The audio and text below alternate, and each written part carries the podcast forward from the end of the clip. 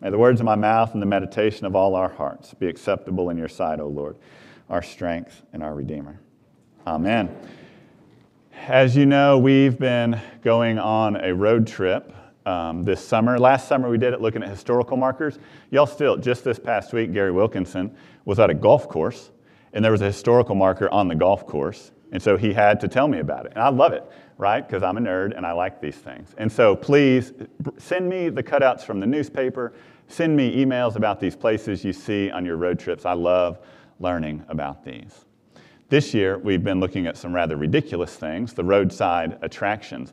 And so he's not here, so I'll call him out. JB Clark, a couple weeks ago, the first time when I said, hey, if you know of something, let me know. He must have been in church and texted me because when I got to my phone after church, I already had it. So, JB, it's okay. You were doing the Lord's work. He told me about um, a park in Tupelo, the Tupelo Buffalo Park and Zoo.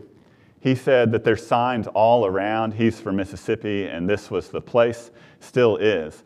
Right? This started as many of these roadside attractions did. This guy, just regular guy, had some buffalo. He's like, I bet people in Mississippi would love to come see these. And so he started to advertise them. It has had upwards of 300 buffalo in this herd. It at one point was the largest herd of buffalo east of the Mississippi right? This is pretty amazing. But what stuck out to JB and what he told me about is there were signs for this everywhere. And y'all know this, right? Like when you go to see the whatever, you're going to see more of the signs than you will the actual thing. Right? Some examples of this Rock City is this place outside of Chattanooga. And I'm going to see one of these barns when I go uh, to South Carolina to get the boys from camp.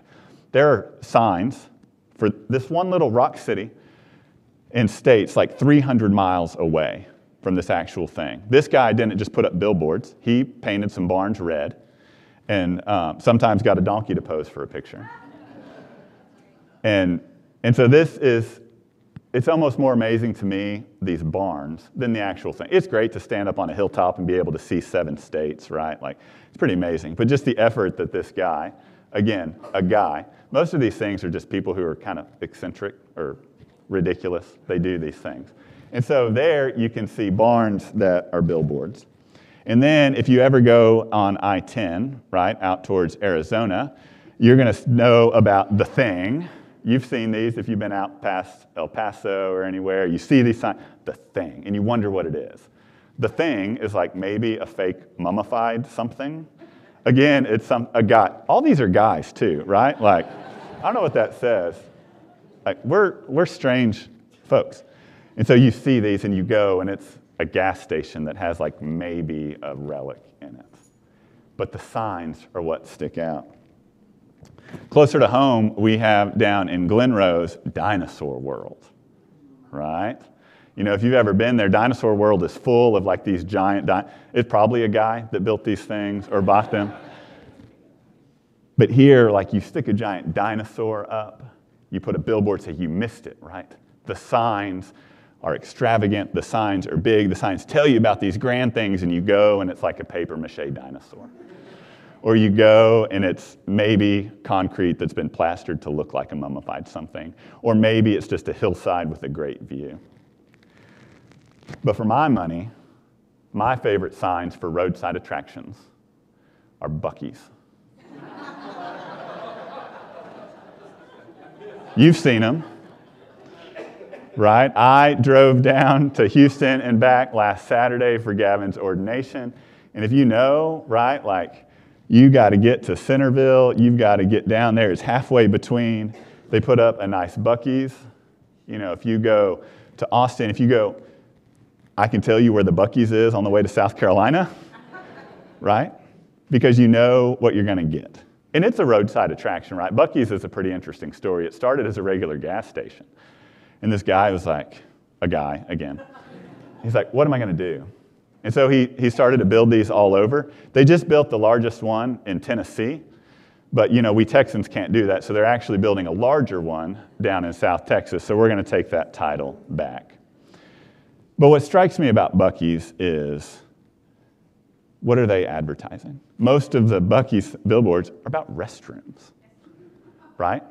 It's not about anything grand. It's not about the thing. It's not about dinosaurs. It's not about a great view. It's not about grand.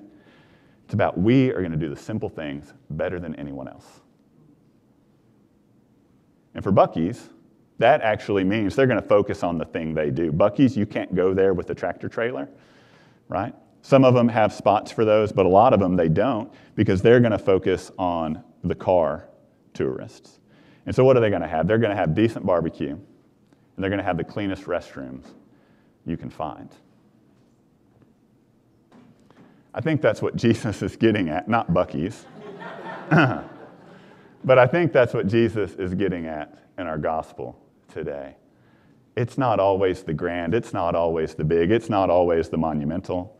Sometimes it's the simple signs of following Him.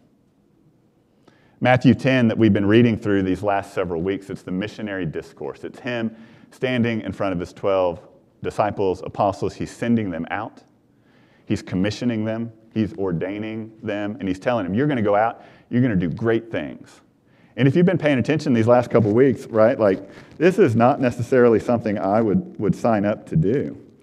He's like, um, go to the lost sheep, proclaim to them, cast out demons, raise the dead, cleanse lepers, like do these great things that someone's going to put a billboard up and says, cleanse the leopard, you just missed it. Take no gold, no silver, no copper, no bag for your journeys wherever you go, accept their hospitality. I'm sending you out like sheep amidst the wolves.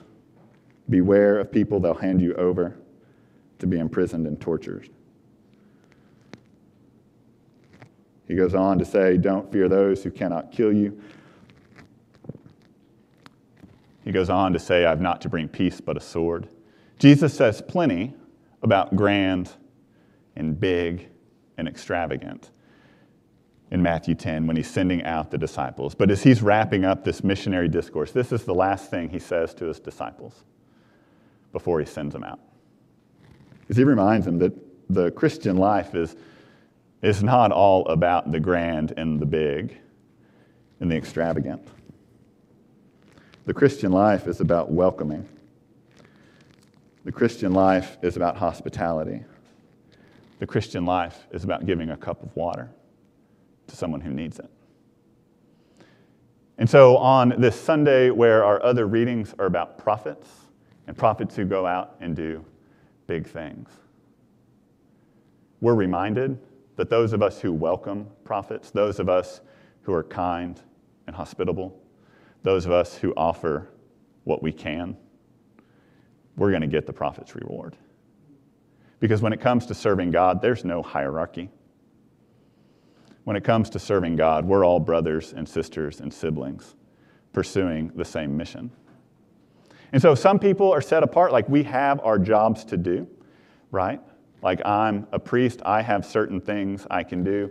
Gavin, Io, our deacons, they have certain things. Diana, they have certain things they can do. But like my first advice for you, don't do more than like you think you should, right? Because when we try to do everything, we don't actually let the people of God do what the people of God are supposed to do. Because the people of God, y'all are the mission of the church. We all together welcome. We all together show hospitality. We all together give a cup of cool water. And so maybe you want to think about how you want to get involved, how you want to, to serve God in this place.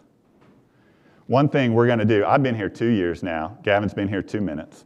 And so we're ready to like move into the next phase. I think I have a good handle on this place. And so we're, the vestry and I started this past spring looking at core values, looking at the mission of this place, looking at who we are, who we want to be, and how we want to serve God in this world. The vestry started that work already, and starting in a month or two, we're going to invite everyone else into that work. And we're going to do it in any number of ways. If you were here last week at the forum, I, I briefly mentioned that over the coming year, we're going to look at a theme of rooted in faith, growing in love. Right? We, as the people of St. Martin's, we are rooted in a place, we are rooted in a faith, we are rooted in a tradition. But it extends well beyond this place. And so we're going to look at the ways we can grow in love with each other, with our neighbors, and around the world. And so we're going to have time to come together and we're going to get to talk about what we love about this place, what we see as the core values of this place. We're going to look at our own lives and we're going to do spiritual gifts inventories and figure out what has God uniquely called us to do. What are the things that only you can do in this place? What are the things that only you can do in this place? We're going to look at our faith and what it means to follow Jesus. We're going to look at the world around us and what it means to be a beacon of light in a world that, that too often wants to overcome everything with darkness. We're going to spend some significant time doing that. And it doesn't have to be big and grand. We don't have to do everything. In fact, we're going to burn ourselves out if we as a church, if we as clergy, if we as the people of God try to do everything.